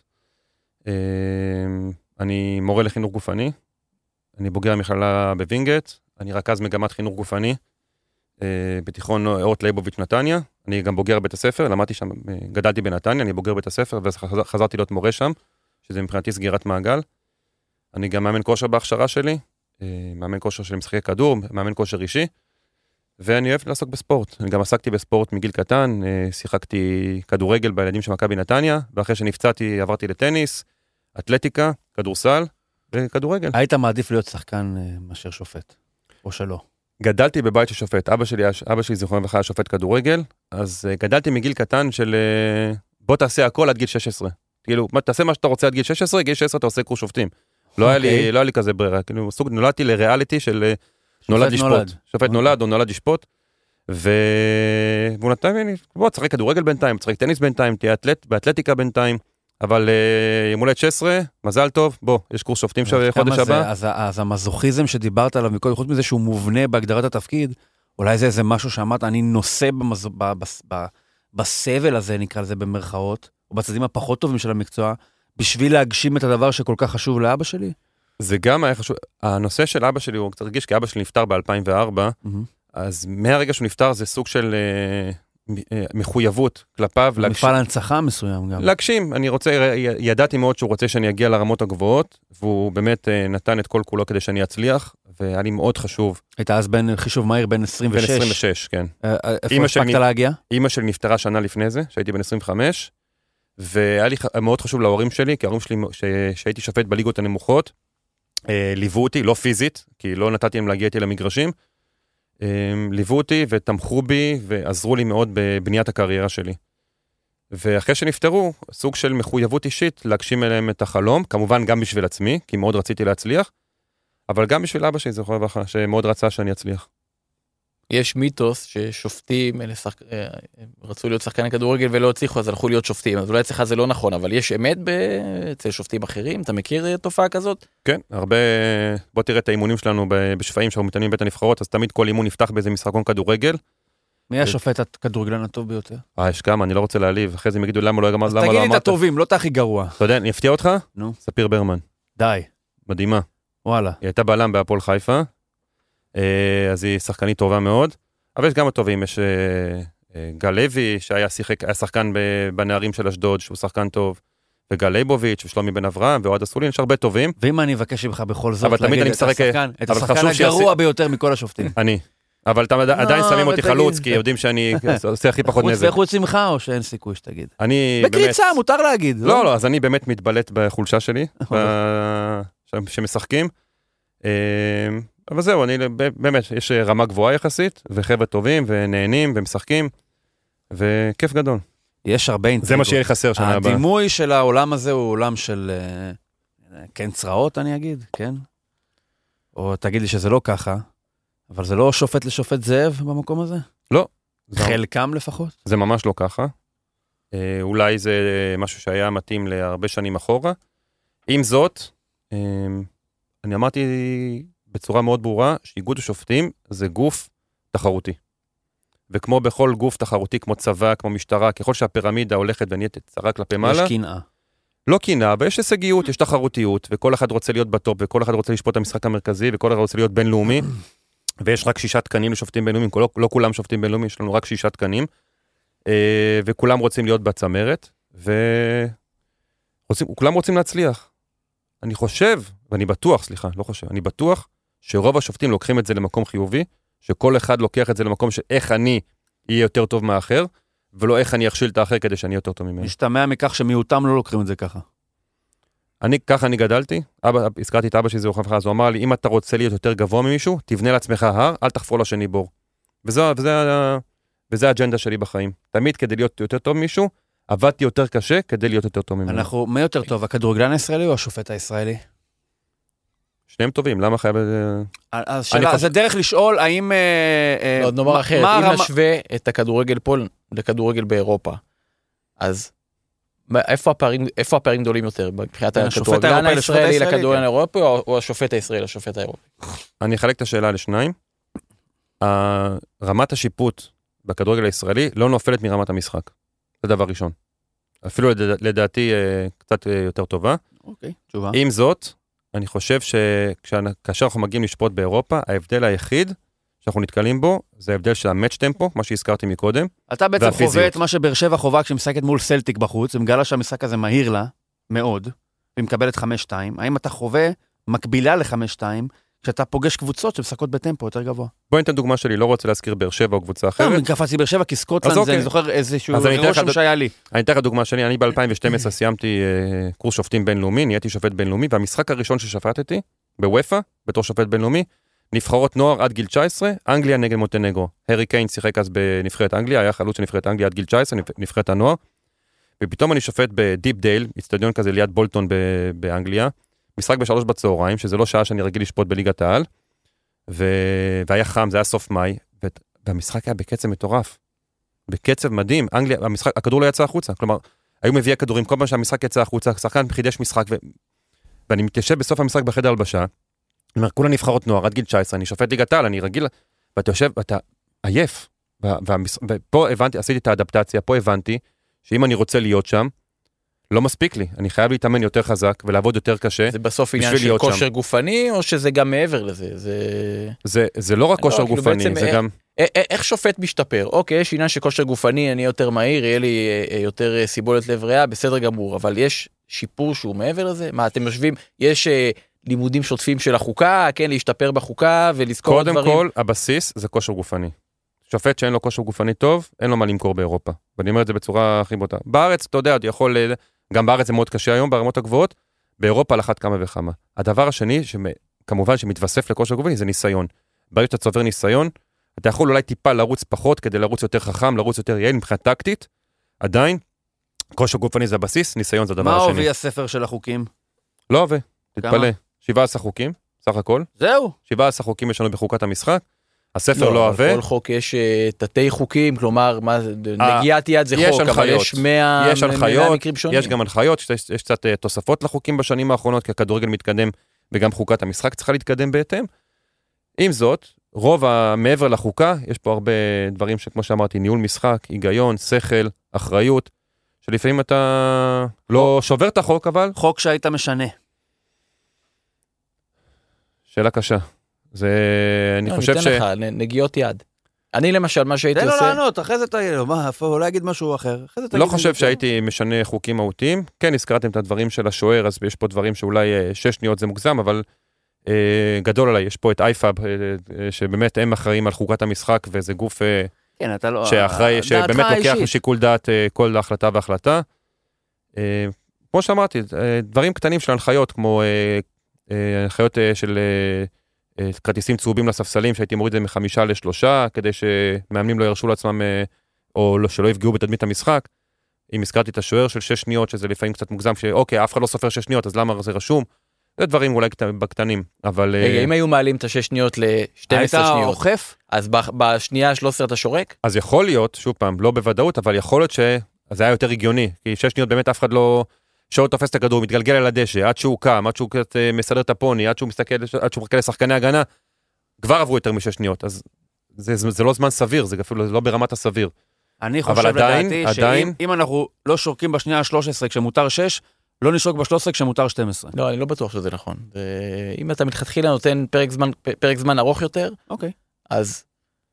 שוב, כי, כי ב-12 שניות אמורים להגיע. אני אגב, נגיעות יד. נגיעות יד שהזכרת מקודם, זה, אגב, זה, זה לא עניין של ישראל, זה, זה בכל העולם. אתה רואה משחק, קלאסיקו, אני זוכר שהיה אה, ברצלונה נגד ריאל אמרתי לפני כמה שנים, והיו איזה ארבע נגיעות יד בחצי שעה הראשונה, ולא שורקים ופחד, אתה לא מבין מה, מה קורה שם, כן? ופעם אחת זה, הזכרת מקרה של אה, שחקן שגלש עם יד פתוחה, כן, משחק ליגה לאומית ושרקת, ואני זוכר שהיה שם בדיוק מקרה כזה, שפיקה או אחד הבלמים גלש עם יד פתוחה ולא שרקו.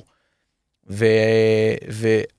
זה בכלל כל כך אפור. אני אגב, אני חושב שאפשר היה אה, לתת על נגיעת יד בעיטה בלתי ישירה בתוך הרחבה, וזה אולי היה פותר חלק, אה, חלק מהבעיות. כי פנדל על איזושהי נגיעת יד מקרית, זה, זה עונש נורא קשה. זה, איך אבל אתם, איך, איך בעצם משפרים את זה? בתור שופט, אתה יושב ואתה, אוקיי, היה מקרה נגיעת יד, לא שרקת, כן שרקת, יש אחרי זה ויכוחים. משחק הבא, מה אתה עושה? החוק הוא מאוד מאוד ברור בנגיעות יד. עם זאת, הפרשנות בעייתית. החוק מדבר על קודם כל כוונה. ברגע שיש כוונה לשחק בכדור עם היד, זה קל, בעיטת עונשין. אחרי זה מדברים על, אוקיי, יש אי כוונה, עם זאת, השחקן מגדיל את נפח גופו. ואז, רגע, בצורה טבעית או לא טבעית, כלומר, כשאתה קופץ לכדור, אף אחד לא, אנחנו לא כמו בכדורגל שולחן שרואים את הדמויות עם הידיים צמודות לגוף, אבל הטבעי לגוף. שלך שונה מהטבעי של אה, טבריזי, אני יודע. כשאתה קופץ לגוף, אתה קופץ עם ידיים פתוחות כדי לשמש את ה, מה שנקרא, להיעזר בידיים לקפיצה יותר גבוהה, או כדי לדחוף שחקן הגנה, או כדי להזיז, אתה גם קצת משתמש בידיים, ולכן מדובר על מה שנקרא תנועה טבעית בהתאם למ- ל- לאותו סוג, לא- לאותה סיטואציה. זה כבר פרשנות, שזה לא פנדל. שזה לא, כמובן, אנחנו לא מענישים שחקן על דבר כזה, ולקחת את ה... כמו שאמרת, את הנושא של לתת שתי מכות או בעיטה בלתי ישירה, זה לקחת את החוק ולשבור אותו. החוק מדבר בצורה ברורה, עבירת יד, בעיטה ישירה. במידה וזה בהרחבה, בעיטת עונשין. ולכן אי אפשר לשנות את החוק על רגע, נגיעת יד כזאת, ניתן כזה, ו... כי אז אנחנו מסתבכים לגמרי. הדברים יותר פשוטים, ברגע שיש כוונה, דברים קצת פחות פשוטים, ברגע שיש, אין כוונה, שאין כוונה, סליחה, עם זאת, התנועה הטבעית לאותו, לאותו מנח של השחקן. פנדל זה, זה משהו מאוד בעייתי בכדורגל, הרי לפעמים רחבה כל כך גדולה, לא תמיד פנדל זה סוארס עוצר עם היד על קו השער, מונע גול ודאי, אלא לפעמים שחקן שבורח ממש מקצה הרחבה מופל, אתה מקבל על זה עונש שהמשמעות שלו היא 85 אחוז שער. יש בראש של השופט איזושהי הבחנה בין משהו שמתרחש בקצה הקצה של הרחבה לגבי רמת הענישה שלי, רמת ההחמרה שלי עם הדבר? זאת אומרת, האם פאול שהיה נעשה ארבעה מטרים מהשער, זק, אה, יזכה בעונש כמו משהו שקרה בקצה של הקצה שכבר עם הפנים לכיוון הקרן. והמגן בטיפשותו אה, אה, הכשיל אותו, לא יודע מה. או נגע בו. חוקת המשחק לא מבדילה בין עבירה שנעשתה 4 מטר מהשער לבין עבירה שנעשתה בקצה הרחבה, אבל בתוך הרחבה. בטוח שהחוקה לא מבדילה. אתה מאוד. עם ההיגיון שלך, אם אתה מבדיל או לא. פה נכנס חוק ההיגיון. אתה אומר, אם הייתה כוונה ויש פה הכשלה ברורה, אז כמובן בעיטת עונשין היא בעיטת עונשין. כמו נגיעת יד שתעשה על קו השער ותמנע שער ודאי, או נגיעת יד שתעשה בקצה הרחבה, כל עוד יש כוונה גם פה וגם פה, שתי, שתי, שתי ההחלטות יהיו בעיטת עונשין. ההחלטה בשתי המקרים, בשני המקרים תהיה בעיטת עונשין. אולי פה זה גם יהיה בעיטת עונשין בכרטיס אדום, כי יש פה מניעת שער ודאית. ההחלטה על העונש הקבוצתי, מה שנקרא בעיטת עונשין, עונש שכל הקבוצה נענשת, מהמם. הוא זהה. הענישה האישית תהיה שונה. וזה הענישה. האישית תהיה שונה. הענישה האישית, כלומר הכרטיס, אם זה כרטיס אדום או כרטיס צהוב, לפעמים, בגלל זה גם אה, שינו ב- ב- באייפה בית החוקה לפני כמה שנים לגבי ענישה כפולה. כלומר, שחקן ניסה לגלוש לכדור, בטעות הכשיל, אז העונש יהיה בעיטת עונשין ללא כרטיס. או אם הוא הכשיל כן. בהזדמנות ודאית, זה יהיה רק כרטיס צהוב ולא כרטיס אדום, כי לא הייתה פה כוונה להכשיל, הוא ניסה לשחק בכדור ובטעות הכשיל. היית רוצה להמשיך אם הוא לא ניסה אה, לשחק בכדור, ודחף, תפס, משך בחולצה, אה, קפץ על שחקן יריב ברמה של לא ניסה לשחק בכדור, פה תהיה ענישה כפולה. היית רוצה להמשיך לשפוט עוד? כמובן, למה אבל לא? אי אפשר אבל אי בגלל... אפשר. כן, אה, אני בן 45, אני יודע, את- אתה מרגיש שאתה יכול? אני מרגיש שאני יכול, אני גם אה, מרגיש טוב מבחינת כושר, מרגיש טוב מבחינת אה, מבנה הגוף שלי. אה, הגשתי גם בקשה להמשיך, מכבד את ה... הם כיבדו את הבקשה שלי, כי זו בקשה היא לגיטימית. אבל ידעת שהיא לא הייתה לי. גם עונה טובה, אז כלומר באתי ממקום של אה, זה לא מגיע לי, אלא תראו, עשיתי משהו, משהו יפה השנה. איך מגשרים על הפער הזה בין זה שאתה אומר לך הייתה עונה טובה? אני מניח שגם איגוד השופטים טוען שהייתה לא, לו הוא עונה גם טובה. זכה בשופט העונה, אם אני... נכון. התחושה של הציבור, אנחנו גם נחתור גם לסיום, היא שיש פה שער- טעויות שיפוט בלתי נגמרות. אנחנו אין לנו מושג מה זאת אומרת? שאנחנו חושבים ככה? לא, זה לא, לא אמרתי שאין לכם מושג.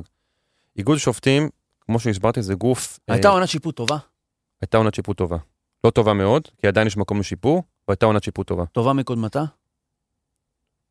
למיטב זיכרוני כן, אני לא חושב שהאליפות הוכרעה על טעויות שיפוט, לא חושב שהגביע הוכרע על טעויות שיפוט, ולא חושב שהקבוצות שירדו ליגה, אה, ירדו ליגה בגלל טעויות שיפוט, וזה מאוד חשוב, כי כבר ראינו מקרים בעבר שעם אליפויות ועם אה, גביעים ועם אה, קבוצות שירדו ליגה, זה נפל על טעויות שיפוט, ולכן אנחנו יכולים לסמן את זה על זה וי. עם זאת, אנחנו גוף שלומד, מתקדם, איגוד השופטים זה גוף שלומד ומתקדם וגוף מאוד אה, מקצועי. וכמו שאמרנו, אם אנחנו לומדים ואנחנו מתקדמים, אז אה, גוף שלומד ומתקדם צריך שתהיה תחלופה. ובמקום שאין תחלופה מתחיל ריקבון. עכשיו אתה עובר, ממש עוד משהו, סליחה, אתה עובר לשפוט אה, שופ- שופט ור, שופט מסך. נכון. זה קצת כמו שחקן שפורש והופך להיות מאמן. זאת אומרת, אתה ממשיך לחיות את התחום, אבל קצת מרחוק. האם לא תרגיש איזושהי אה, זרות, ריחוק, כאילו נוגע לא נוגע בדבר? זה יכול, להג... אולי זה יכול לשמש כדרך להמשיך להישאר בתחום, אבל זה גם יכול ל- להיות קצת מתסכל, לא? אני כבר לא שלוש שנים... כולם, לא כולם יכולים להיות מאמנים. נכון. האם- לא האם- כולם יכולים להיות מאמנים, וגם לא כולם יכולים להיות שופטי מסך. מה צריך כדי להיות שופט מסך? ראינו גם שופטים שלנו שבליגת העל שניגשו לוועדה המקצועית, פנו לוועדה המקצועית, אמרו להם, לא, לא מתאים לי, אני לא אוהב את זה, לא מתחבר לזה. יש גם שופט אנגלי מאוד מפורסם, אנטוני טיילור, שהגיע ל-FA, להתאחדות הכדורגל האנגלית, ואמר להם, אני לא רוצה שופט מסך, זה לא מתאים לי, אני לא אוהב את זה, לא מתחבר לזה. כלומר, לא מכריחים אותך. יש לך את האפשרות לעסוק במקביל לשיפוט בליגת העל, גם בשיפוט מסך, ואני כבר שלוש שנים, מהרגע שנכנס, ארבע שנים, אה, ממוקצע בתור שופט מסך, ואז אתה פשוט עושה את המעבר מלשפוט על הדשא, להיות שופט מסך. זה לא מעבר של שחקן למאמן, כי אני, את האימון שלי ואת ההדרכות שלי אני אעשה לשופטים צעירים ושופטי ליגה לאומית. עם זאת, אתה עובר להיות שופט מסך, אתה עובר להיות חלק מהצוות, פשוט מאחורי הקלעים. אתה אוהב את האח גדול, את המוטיב אח גדול בזה? חד משמעי, היום אתה לא יכול לא להתחבר לשיפוט המסך. שופט- שופט השופטים באיזשהו זה מקום. לא אותה התרגשות, בוא, בוא, נור, בוא נדבר בצורה פשוטה, זה לא, זה לא אותה התרגשות, ההתרגשות של להיות בחדר הלבשה, של להתלבש, של לצאת לחימום, של להרגיש את האנרגיות של הקהל, של לצאת ממנהרה בבלומפילד, סמי עופר, טדי וטרנר, לראות את הקהל הזה. אני גם, אפרופו גם אמרתי שאני מתרגש מ... שאלו אותי, "אתה- יש לך פרפרים, יש לי פרפרים שאני עושה לשפוט בליגה לאומית ובליגה א', והשנה שפטתי גם משחקים בליגה א', אפרופו שפטתי את משחק מכריע אה, ביתר נורדיה נגד שעריים, והתרגשות אדירה, כי ידעתי שזה משחק מכריע. ועם זאת, זה לא, זה לא אותה התרגשות, אבל עדיין, אתה חלק מהמשחק, אחריות מאוד גדולה על הכתפיים, יודעים את האחריות הזאת. גם בכל שיבוץ שמפורסם, יודעים, אומרים באותה נשימה, שופט המשחק הוא, ובעבר יושב אה, X או Y. אחריות מאוד גדולה, ואנחנו מודעים לאחריות. יש, מחשבה להפריד בין, בין אה, שופטי משחק לבין שופטי ור? כלומר שמישהו בVAR הוא רק בVAR? אני חושב שהאיגוד אה, חותר לשם, ולכן בעול- בעולם זה מתנהל ככה? בעולם או... יש שופטים שהם אה, רק שופטי מסך. אבל אם אה, כן פה ש- בארץ זה רק אחרי פרישה. כאלה שפרשו, זה כן, לא בסדר, שופטים שעושים הסמכה. אומר- זה אומר. מישהו בן 35 יהיה רק שופט לא, ור. בסדר, א- אפשר, אפשר אולי לעשות מסלול כזה, בסדר? להיות שופט ור. אני חושב שיש בזה היגיון, כי מקודם אתה הזכרת את, ה... את האינטריגות שאולי קיימות. ברגע ששופט משחק היום הוא בVAR, מחר זה מתהפך, כן? הצוות ששפט הוא יש יושב בVAR. דינמיקה אז- בטוח אז- ביניהם גם. כן. אז יכול להיות שיש איזשהו, אה, איזשהו משהו כזה. פעם, אני לא יודע אם זה נכון, אבל בשנים הראשונות אמרו שאולי השופט בVAR רוצה לדפוק את השופט, ה... את השופט הראשי, לא, לא, כל מיני דברים לא, כאלה. לא מכיר דברים כאלה. אבל לפחות כלפי חוץ זה, זה, היה, שאני- זה היה דיבור כזה. כן? מה שאני כן יכול להגיד, ואני באמת חווה את זה על בשרי, שופט מסך חייב לדעת מה שופט הדשא מרגיש. כלומר, אתה היית, היית שם, היית שם, הזעת את, הז- אה, חווית את הזיעה שהייתה לו לא על יכול הפנים, להתחיל... שמעת אה, את הצעקות שהוא שמע מהשחקנים ומהקהל, ואתה לא יכול להיות זה מנותק גם עוזר לקבל את מהסיטואציה. ההחלטות, אם אתה מכיר איך זה נראה מהגובה ברור, של אתה חייב הדשא. להיות חלק מזה, אתה חייב להבין מה, הוא, מה השופט מרגיש כדי לעזור לו, ובגלל זה לוקחים שופטים אה, מנוסים, שופטים אה, לשעבר, שהיו שם, ועכשיו הם במסך, כי הם יודעים מה השופט מרגיש, יודעים מה הוא חווה, יודעים איך הוא מנהל את האירוע, ואתה גם אמפתי לסיטואציה. טוב, זה קצת כמו מאמן ושחקן. כן, נכון, אה, אמרנו את זה מקודם. אה, איתן, נראה לי שאנחנו ניסינו להקיף כמה שיותר. אה, אתה לא נעלם לנו לגמרי מהסצנה. לא, לא, אני פה. אנחנו- אתה נשאר איתנו כאן. אנחנו מקווה שאנחנו לא נהיה יותר נזכור מדי... בטעויות. עוד בדיוק, נזכור. לא נהיה יותר מדי קשים בהמשך. בכל מקרה היה נחמד ומעניין מאוד לשמוע איך זה נשמע מהצד שלכם. מקווה שהצלחנו קצת להעניש את התקן הזה באלף, להכניס לו קצת כן. יותר, להבין מה עובר בראש של שופטים, וקצת לנסות להיז- להיזכר שזה לא רק מישהו שהוא נמצא שם בשביל, זה לא רמזור, אוקיי? תמיד זה לזכור, שוטר שהשופ... תנועה, תמיד לזכור. שהשופט הוא ספורטאי, הוא בן אדם שרוצה להצליח, ורוצה את טובת המשחק. טובת המשחק מעל הכל. ורוצה להצליח וכואב לו על טעויות, אה, כמו ש... כנראה אפילו זה יותר משכואב לנו על אה, טעויות שנעשות לקבוצות שלנו. אה, דותן, אתה, אני בטוח שאתה לא תזכור את זה עד הפעם הבאה, אבל אה, עד העונה הבאה, עם השופטים הבאים, אבל אני מקווה שאולי אנשים יותר מצפונים ממך יצליחו ל... כן. לזכור את זה. בכל מקרה, המון תודה, איתן. היה לנו מקווה. שנהנית גם. מאוד. ונגעת במה שהספקת ורצית לגעת. אנחנו ניפגש פה לאורך כל ה... נעלבת ממני, דותן. אני נעלבתי? לא. לא הייתי פה, לא הזמנת אותי הרבה זמן. אה, מזה נעלבת. חשבתי שלא, אם לא נעלבת אה, מהערה זה ניצלתי גם את בסדר. הפגרה, הייתי בחו"ל. איפה היית? הייתי פריז, הייתי מדריד. שפטת שם? בפריז לא, אבל במדריד כן. נו, יפה. איך סגרנו את כל הקצוות. באתלטיקו? או- בברנבאו, אה, ריאל מדריד. כן. נו, יפה. יש כאלה ויש כאלה. כן. אז תודה רבה, אה, איתן, תודה רבה, דותן. אנחנו נמשיך פה לאורך הפגרה בעוד אה, רעיונות וסדרת אה, אה, נושאים יותר אה, רוחביים, כמו למשל לדבר על כדורגל ותיקים בדיוק בזמן טורניר אה, אליפות העולם לנוער. תודה רבה שהייתם איתנו, ואנחנו ניפגש פה גם בשבוע הבא. להתראות. תודה רבה. בואו נתמעמק